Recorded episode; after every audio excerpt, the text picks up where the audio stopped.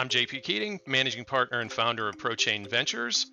Supply chains are broken, and we're investing in the next generation of supply chain technologies to transform them.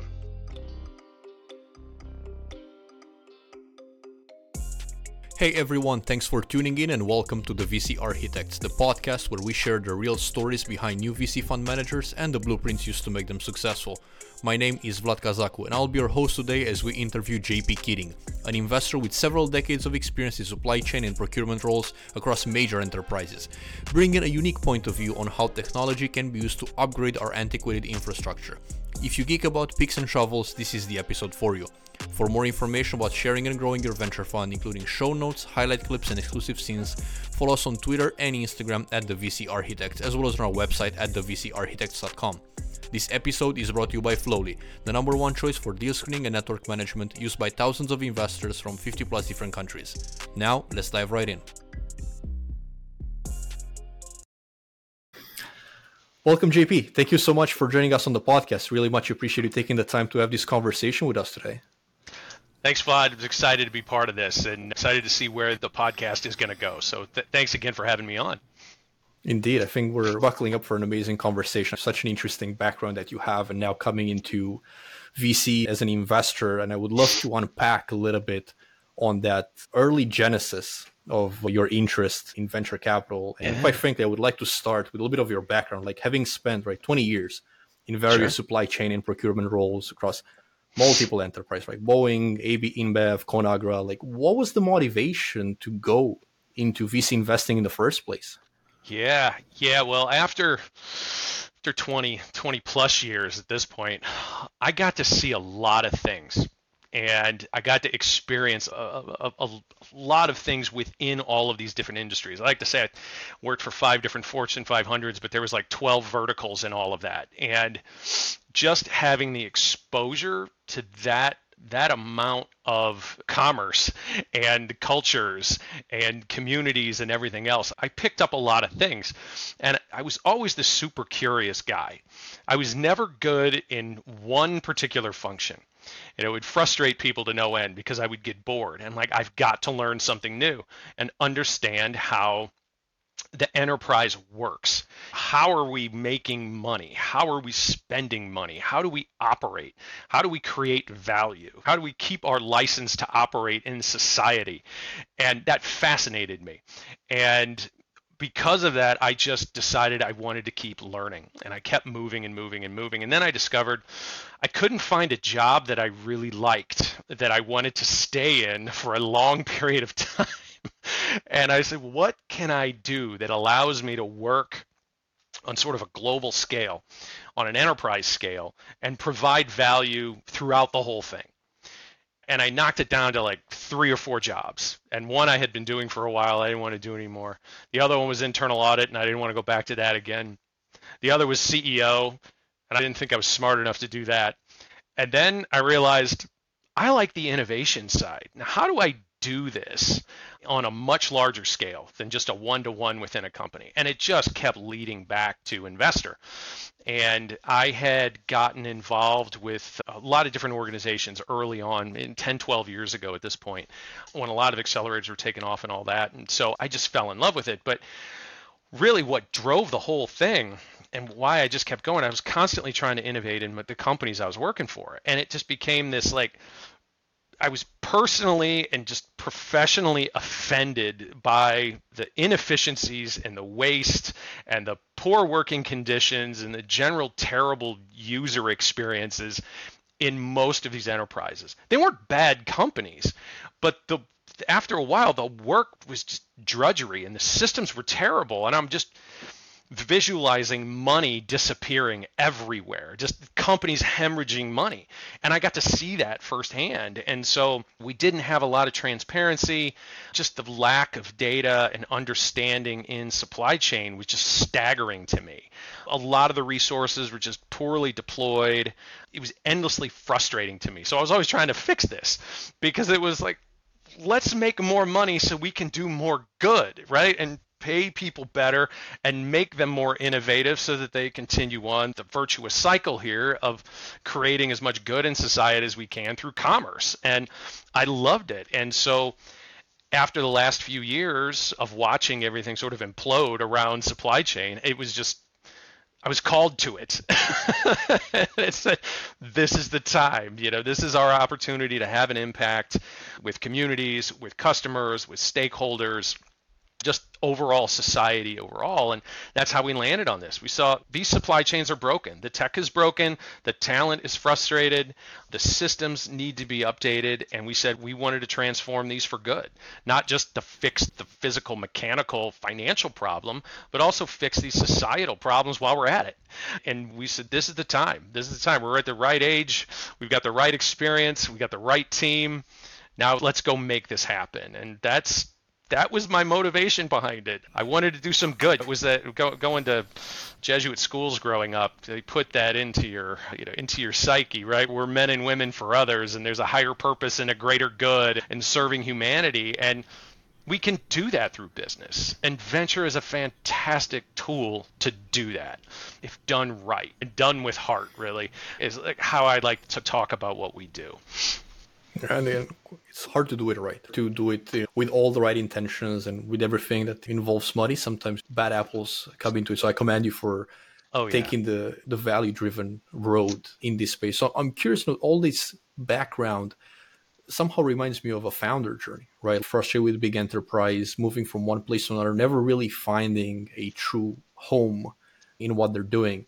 So I'm just curious to understand a little bit before you started Prochain Ventures, you spent some time leading Allstate's technology and strategic ventures arm. How was that transitory role for you? And yeah. why did you choose to make that career move before starting the fund? Yeah. So I love corporate venture. A lot of people not corporate venture. I loved it. And I had been trying to work in corporate venture for a long time. I was around at the very beginning of what is now or gone through iterations of Boeing Ventures. And I thought it was amazing. It wasn't developed at that time. It didn't quite work the way I wanted before I left, so I wasn't able to really exploit it, but I never got rid of it. It was always in my mind because we were creating so many amazing things. And it, it wasn't really corporate venture, it was a lot of R&D kind of thing it, I wasn't in the right space at the right time. I wasn't an engineer, didn't make sense. It really wasn't a business imperative back then where it is now and has changed. When uh, I moved into other spaces and where I really liked it, where I really started leaning into corporate venture and corporate innovation is when I was with the power utility. And it was right as a lot of renewables and things were starting to happen. And I just got hooked on all of this. Like, how do we make this better? How do we keep it going? And again, utilities were not very innovative at the time that I was there. So I was looking at early stage companies to be able to come in and help us with operations, help us drive some revenue, do some other things. But I was really leading up that corporate startup collaboration at the very early stages. I was running supplier diversity programs, which and small business liaison programs, which the entire mission is to try and work with small businesses and minority and women and veteran and LGBT owned and disabled owned companies. And I realized I was doing venture work. I was out trying to find companies that could come in and provide a lot of value to us and help us serve our shareholders, our stakeholders better. And I had moved on into ConAgra and there was a lot of data at the time around, and there was a lot of effort around that time around food innovation, and ag tech was just starting to take off.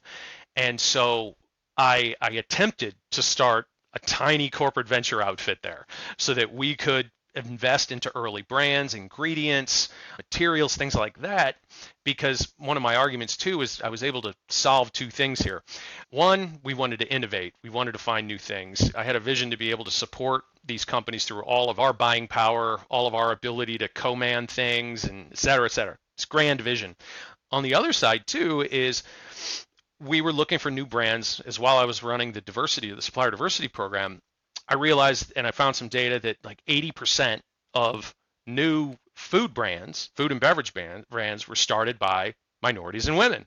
I said, why aren't we leaning into this? And started pushing for that really hard.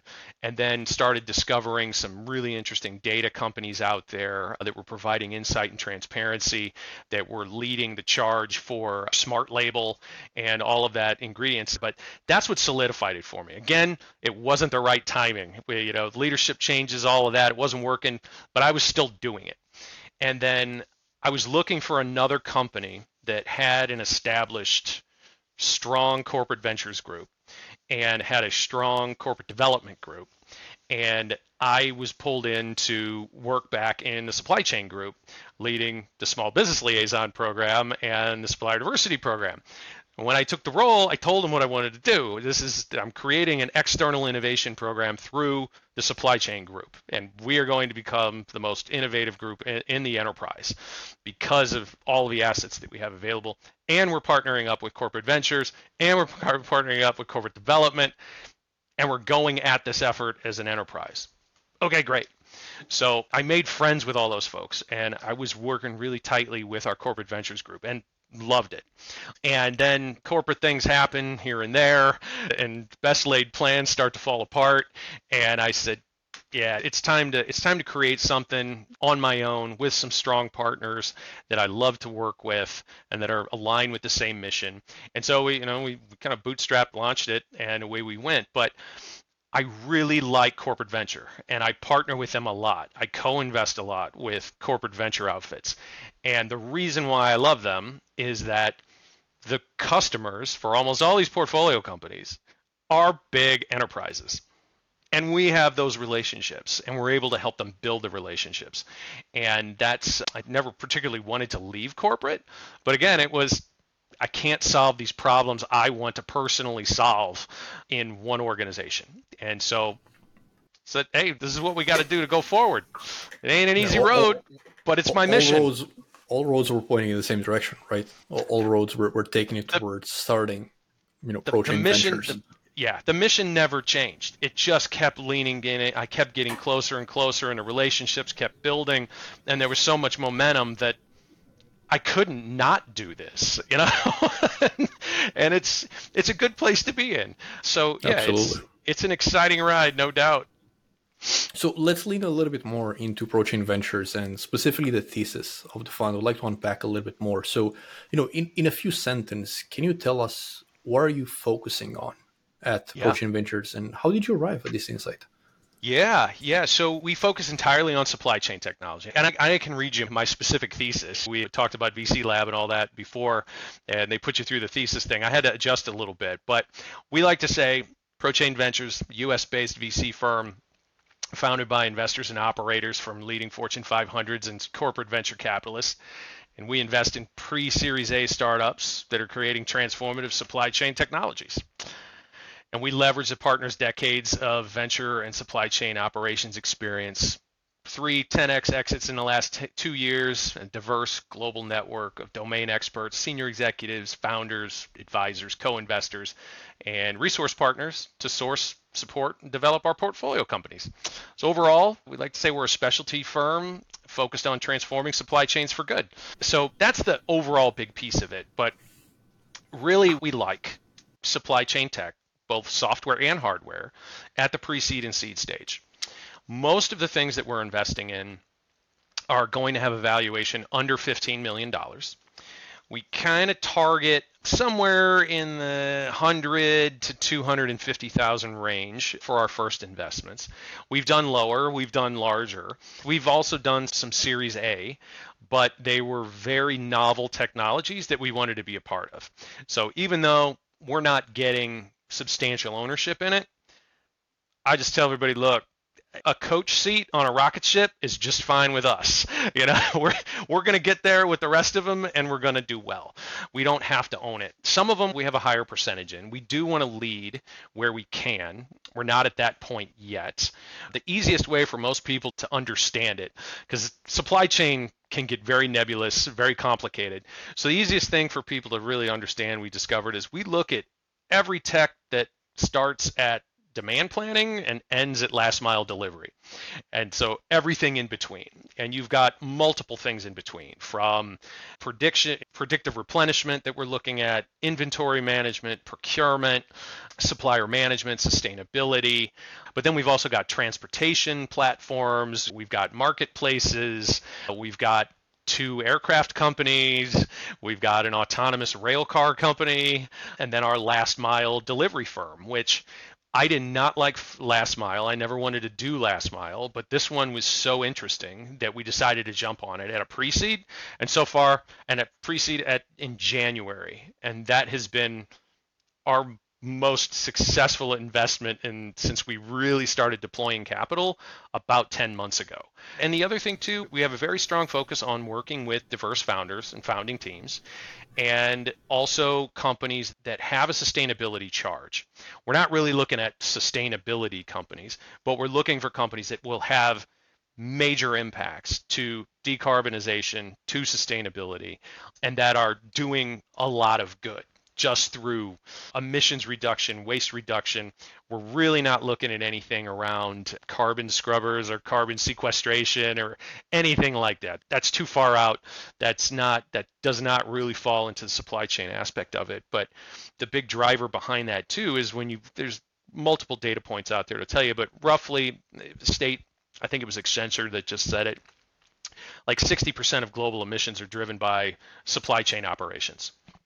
So all we have to do is fix what we're already doing to some extent. I'll just call it the correction, the carbon correction stack.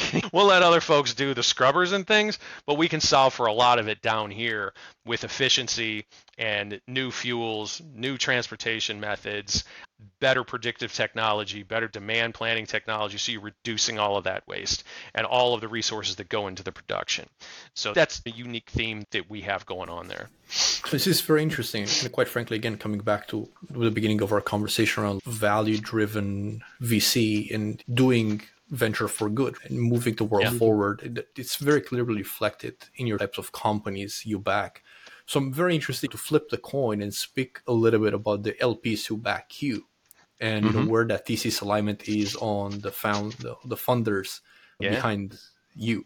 So can we get a little bit of a better understanding? Like, what is your LP composition? Who are the people who are attracted by this thesis in the first place? Yep, yep. So we have only targeted high net worth individuals and some family offices. And I will say I'm not great at family offices. I didn't know a lot about family offices. I was not from a wealthy family, so this was a new endeavor for me.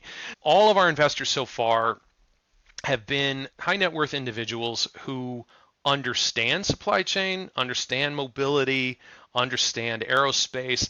They all came from those backgrounds in some way.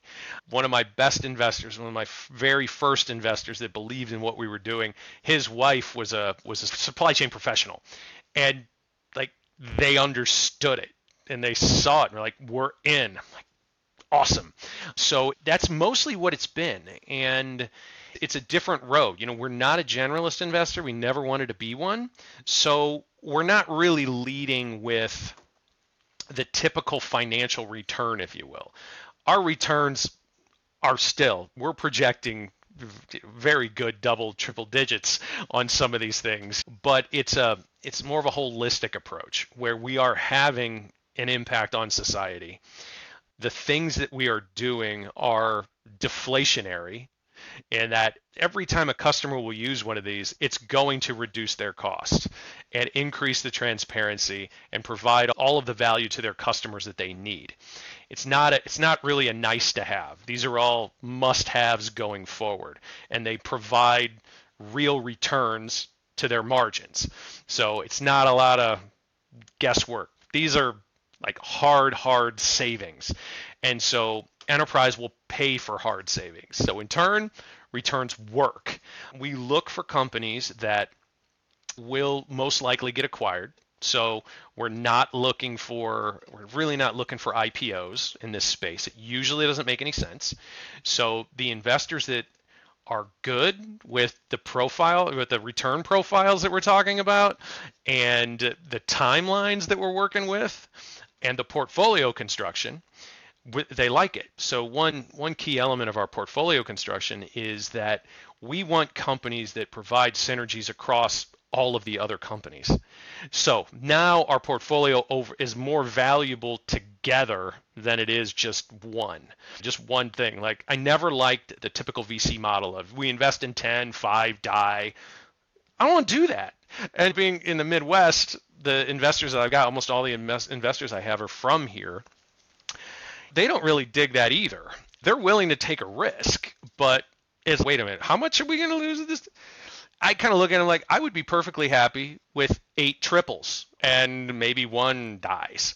And we're, that still puts us at a top decile fund for performance. We have some companies that are on a unicorn path. We have half a dozen of them. It'd be great if they hit that, but we want to help them build solid companies that are creating cash flow and will get acquired in our lifetimes. We'll see that tech come to fruition in our lifetimes as well versus some of the other stuff out there. So our profile is a little bit different than some of the other some of the other firms out there, but our investors like it. And so we're just going to keep pushing that direction. So I actually want to spend a second on this, right? Because I'm trying to understand exactly where this came from. Was this necessarily a thesis that you came to the LPs with and realized that to some extent you're flipping the venture model on its head and saying that some diversification and getting higher graduation rates of my portfolio to later stages and then an acquisition for smaller multiples works was that something that you came to the LPs with, or was that something that you co-developed with the LPs because of the interest that they had in this uh, direction? Yeah. I really led with it, and I had tested it for a while, and so it the LPs that said yes liked it. A lot of the other ones that said no were looking for more of a generalist approach. It is what it is, but I'm protecting the downside as much as I can here too, because you all have entrusted your wealth with me, and that means a lot.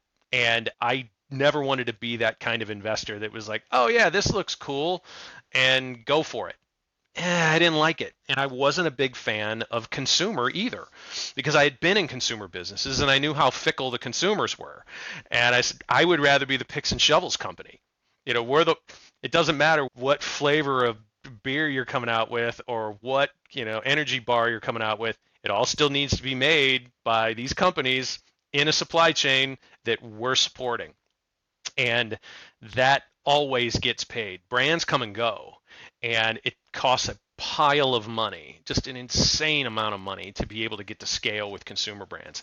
And I just didn't like the profile of it. You know, I, I didn't like investing in it. So as I just I don't want to do that. Let's invest in the boring billions out there that most people don't get. They it's not sexy at all, but it enables all of society. As we've witnessed it happen during COVID. Guess what happened? When the people go down, the whole system breaks.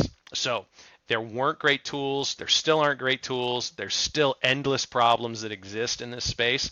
So the sheer size of this opportunity was just too hard to ignore. We got comfortable with a number of $12 trillion and said, the great part about what we're doing is that there's opportunity for endless innovation. We've got labor shortages that are never going to get better we have to augment them with this technology to give the people the current workers the tools that they need to succeed without getting you know without getting overwhelmed and quitting and just perpetuating this problem. So it's not a nice to have anymore. It never really was a nice to have. You must have it to stay competitive. And then you throw in reshoring and everything else you're reshoring all over the darn place. So you've got to figure out new technology, new transportation methods to get the things where you need them to go. And with climate change, we've got to start figuring out where we're going to start growing other things too. And you have to create supply chains to get the food to the people that are there that don't exist right now. So it just kept screaming at us like, this is where it's at. And having the unfair advantage of understanding how these things work is what positioned us for success with our LPs. They knew that I had five Fortune 500s under my belt. My partners got another, well, my partners have got another eight, nine, I think, at this point, plus the greater, just the greater networks that we have. We were really aligned for success in this space and being able to help support and develop those portfolio companies was actually a real thing that, that we could do. The LPs liked that. Like you've got the depth here versus other firms that were talking about investing in supply chain and that really resulted in more last mile delivery and 15 minute grocery delivery. We're like, that's not where the money is. That's part of the system, but it is not the whole system. You're missing this, you know, that that's last mile delivery. That's the rest of it. So yeah, we, we couldn't we couldn't pass it up. You've identified, you're really sitting at the crosshairs of several trends. They're all working in your favor, in the favor yeah. of your portfolio companies. I'm curious to understand a little bit who were the people who said no, right? Like, oh, yeah. what, what and, and, and, why? Right, like was it yeah. more you reaching out to the wrong people? Were they not understanding the thesis and uh, the, the history trends that were working towards your advantage, or was there something else? Yeah, it was a little bit of everything everything from nah, we only want to do SaaS. Okay, well, you know, we make the argument like you can't be a supply chain investor unless you're working with both the digital and the physical world. It doesn't work. You're missing it. One can't solve it. You have this, this you have to solve the problems together. So folks didn't want to have any hardware exposure because it took too long. Other folks just just didn't have the money. They were all scared. Everybody was scared. And uh, one of my big goals here was to be as inclusive as I could for our firm. I wanted to bring in a lot of supply chain professionals out there that were accredited investors for low tickets to give them access to this asset class. And they could they could also be very value added LPs there was opportunities for them to get engaged. And what I discovered was that most of them didn't understand venture. And it was taking way too long to educate. And it was unfortunate. They're still all my friends, but they just they were not comfortable with the potential of losing their money. Even with a portfolio theory or a portfolio size that we're looking at, which we wanted a very large portfolio, they just couldn't they just couldn't pull the trigger on it. And so that was a big part of our initial fundraising thesis is like hey we can pull a bunch of $25000 checks from people. And i want to share the love with my professional associates and friends and colleagues. Here's a way for us to do something special. And it was a real challenge to pull that off. So i, I ended up stopping and started focusing on some other folks. But even then it was a lot of folks didn't want to invest in funds they wanted to do things directly so we look at like thousands of deals a year. I said, you can't possibly touch that. I said, so if I'm bringing you deals, you should at least be part of what we're doing. It's very much a numbers game. You're trying to find the people that you think are going to fall into this, and finding people are difficult, even with a huge network. And eventually, you get someone that says yes. And then they're excited and they tell their friends, and you get a couple of them to say yes. And it's funny, but most of my investors were loose connections who hmm. were just great people that I had known. I spend most of my time trying not to burn bridges over careers. I just I want to be friends with everybody. I like it.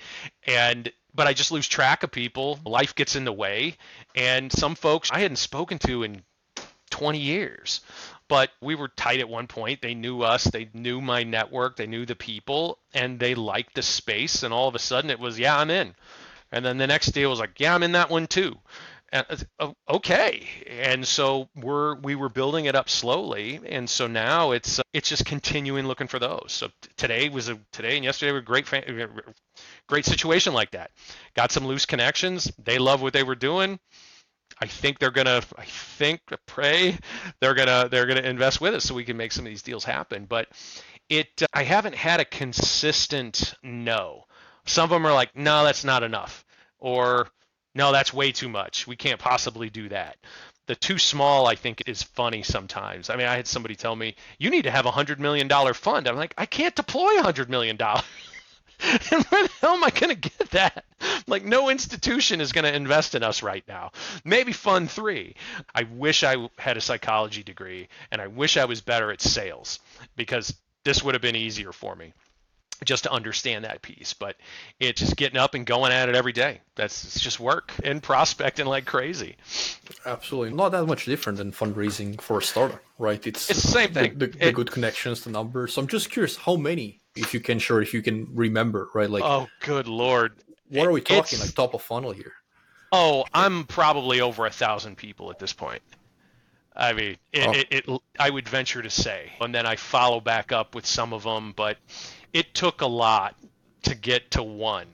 And the first one gave me real hope. Like it was, I got the premier first investor. And it, again, it was from a long, long, long time friend and colleague and boss and just a blue chip guy on earth. And so when he said yes, I'm like, okay, I'm on to something. And somebody of this caliber trusts me and I'm going to go with that. And that that's what did it. And so, you know, it's it's building it's building those relationships somehow or another. Some are built faster than others. And it I've been blessed that some of them built were built really fast. Other ones like I've known them my entire life and they're just not comfortable doing venture. I was like, get it. It's all it's all right. Don't worry about it. But someday when I have a nice exit, they'll be like, hey, can we get into the next one? And that's okay. We'll get there. But success it, builds uh, on top of each other, right? It it does. It's slower than anyone would expect. Um, Especially in this industry, it's a long and, feedback loop to to get there. And we launched at the worst time, but we thought we were launching at the best time, which it kind of was. We didn't know that the we didn't know the Russians were going to screw up the world, and so you know, that that's really what broke things at the beginning. But then it was, we want to do deals, and this is the best time to get into the types of companies that we want to get into. They are doing everything that needs to be done right now to help the economy get better, to help society get better, to help win wars. So we can't quit. We've got this thing. And with everything around decarbonization and climate and all that, we are in it. We can't there's no going back. We are so far into this, we are not going back. We can be successful here. It's just going to take longer. And you had mentioned this, it's the typical startup approach when I talk to startups, it's like a therapy session. They're trying to raise money. I'm trying to raise money. I'm like trying not to lose my allocations. They're like, we really want you in. And it's so frustrating to be in that situation, but it gives me motivation every time I get off the phone with them. Like, look, they're in the same boat I'm in and they are working even harder. And I can't quit on these people. They want me because they believe in what I'm doing, their my ability to help them. And so I'm dedicated to doing that. There's no stopping yet. I love the energy, right? It's the, it's the same hustle mentality that you know most of the founders we have on the podcast uh, have, right? Because with them, we're debriefing a successful round with the emerging managers. We're debriefing funds that are being created. So it's an interesting duality in that end, but it's a similar story all throughout. Oh, um, oh yeah. I'm just curious yeah. to to understand a little bit better as we're wrapping up this episode. You've definitely had a, a number of battle scars over the past uh, year or years, you know, oh, yeah. fundraising for this fund. If you one or a few of some of the key insights that you now possess that you didn't in the beginning. Um, yeah. and things that prospective emerging managers listening to this would say, I'm not going to do that um, and learn from JP's mistake. Yeah, yeah. So there's a, there's a couple of things, and luckily I avoided them. So I, I would just I'll be positive about it. Is get around good people. Just be around good people. Just stay away from the shady people out there. There's some folks out there right now that are like, "Oh, we're going to teach you how to raise a fund." And, you know, watch us on Instagram. Stay the hell away from those people. They're positioning it completely wrong. And they're not talking about the amount of difficulty associated with doing this and the responsibility for managing other people's money period. I take that extremely seriously and that i am a steward of their money and i'm not just going out willy-nilly trying to raise it. And anybody that just sort of looks says i'm going to go raise a fund and we're going to do this. Okay but you better have something to back it up. Now the other thing too is go into this understanding that getting funding from people is a hell of a lot harder than you could ever imagine. If you are blessed to have a network of wealthy people, you are substantially better off than most people are. And it's just you know it's not it's not a good thing it's not a bad thing i've seen success on both sides and failures on both sides but i wish i would have had more of those when i began the journey i thought i did but then just the numbers game fell apart and i said okay now it's just getting to it and then the other piece is too is just the thought that anybody can do this you really can't. I've reached that point where I feel pretty confident in my abilities to provide something of value to my LPs and provide something of real value to my portfolio companies. And yeah, I'm older. It took me 25 years to get to this point, but I have that confidence level and people believe in me and my team versus folks that are younger. Maybe I'm not knocking them, I'm not being ageist. You might be able to do it, but truthfully, there's you know the, the, the gray hair is there for a reason. you know, you, you learned a lot along the way, and it provides a lot of value in different things. So I would be careful about trying to jump into this too early and trying to start it on your own. I wish I would have started earlier, but not that early. When I look back, I would say that there's no way that I could have added any value to a portfolio company in my 20s at all. Impossible. No, nothing of any value. Late 30s would probably have been the point where I said, yes, I can actually do something of value for you.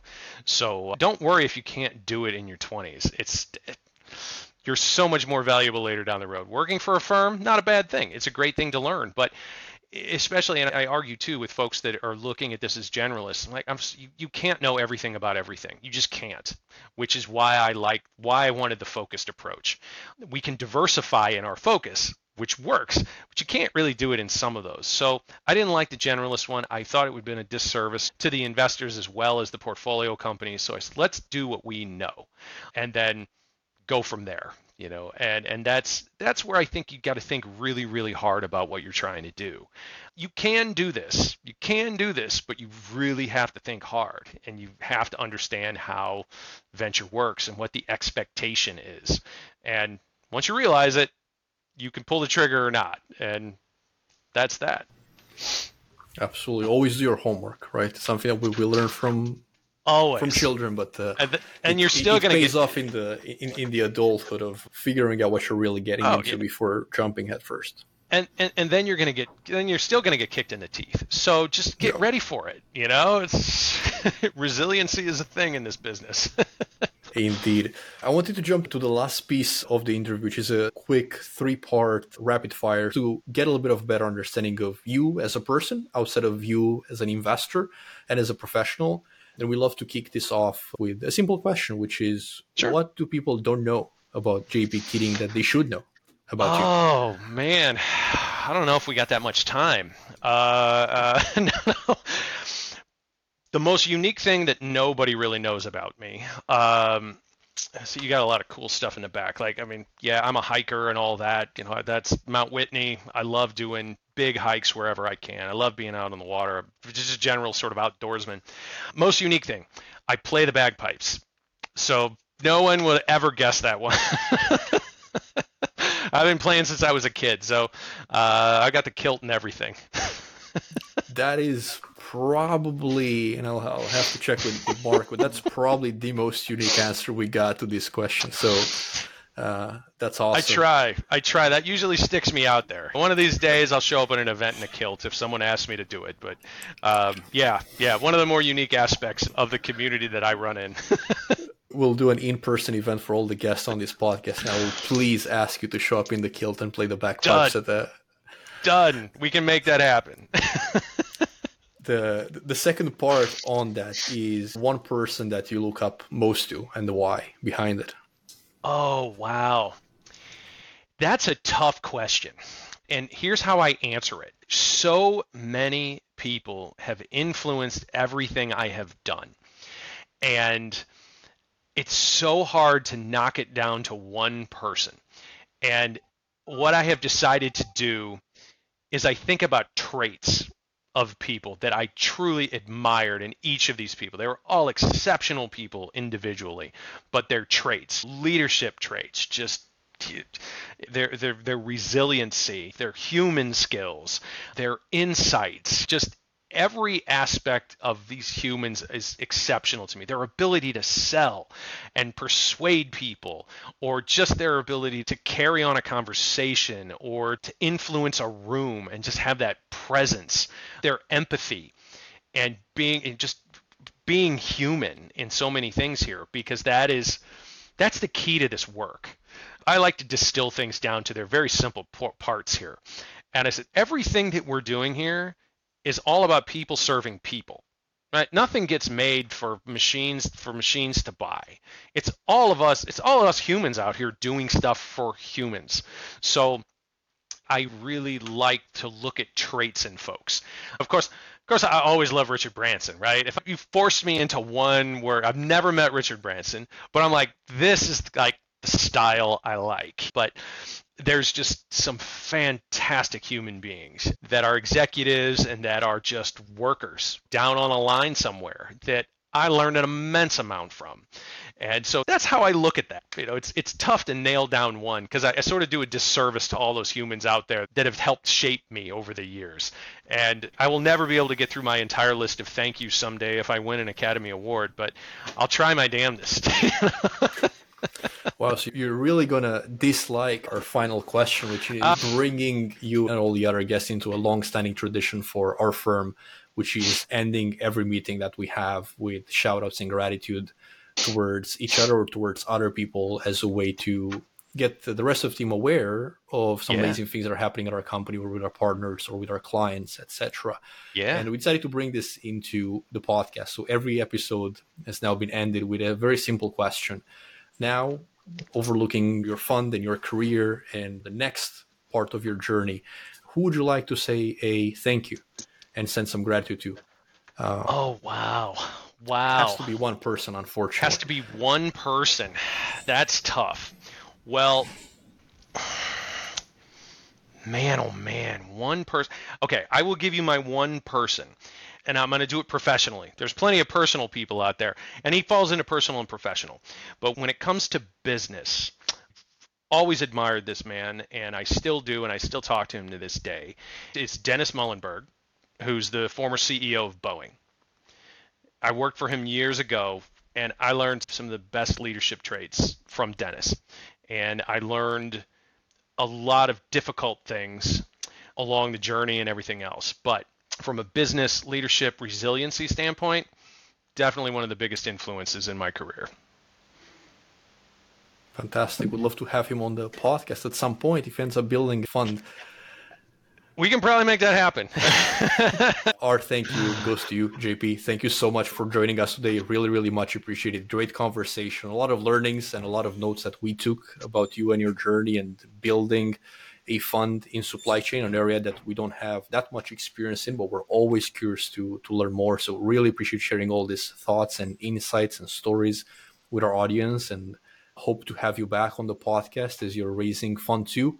Um, in, a, in a few years and debrief that raise and then see how ProChain Ventures evolved from a smaller fund to a larger fund later down the line. Sounds great. Sounds great. I appreciate it, Vlad. Thanks so much. Thank you. What a great conversation. If you enjoyed it, make sure to like and subscribe to our podcast and be on the lookout for a new episode in two weeks featuring another amazing fund manager and their story. This podcast was made possible by Flowlie. If you're a fund manager, angel investor, family office, or syndicate lead who receives a lot of deals or simply wants help sorting through the noise, create a free account today on Flowlie at flowlie.com. That's F L O W L I E.com and get access to an AI assisted deal screening engine and network manager that will dramatically improve how you work.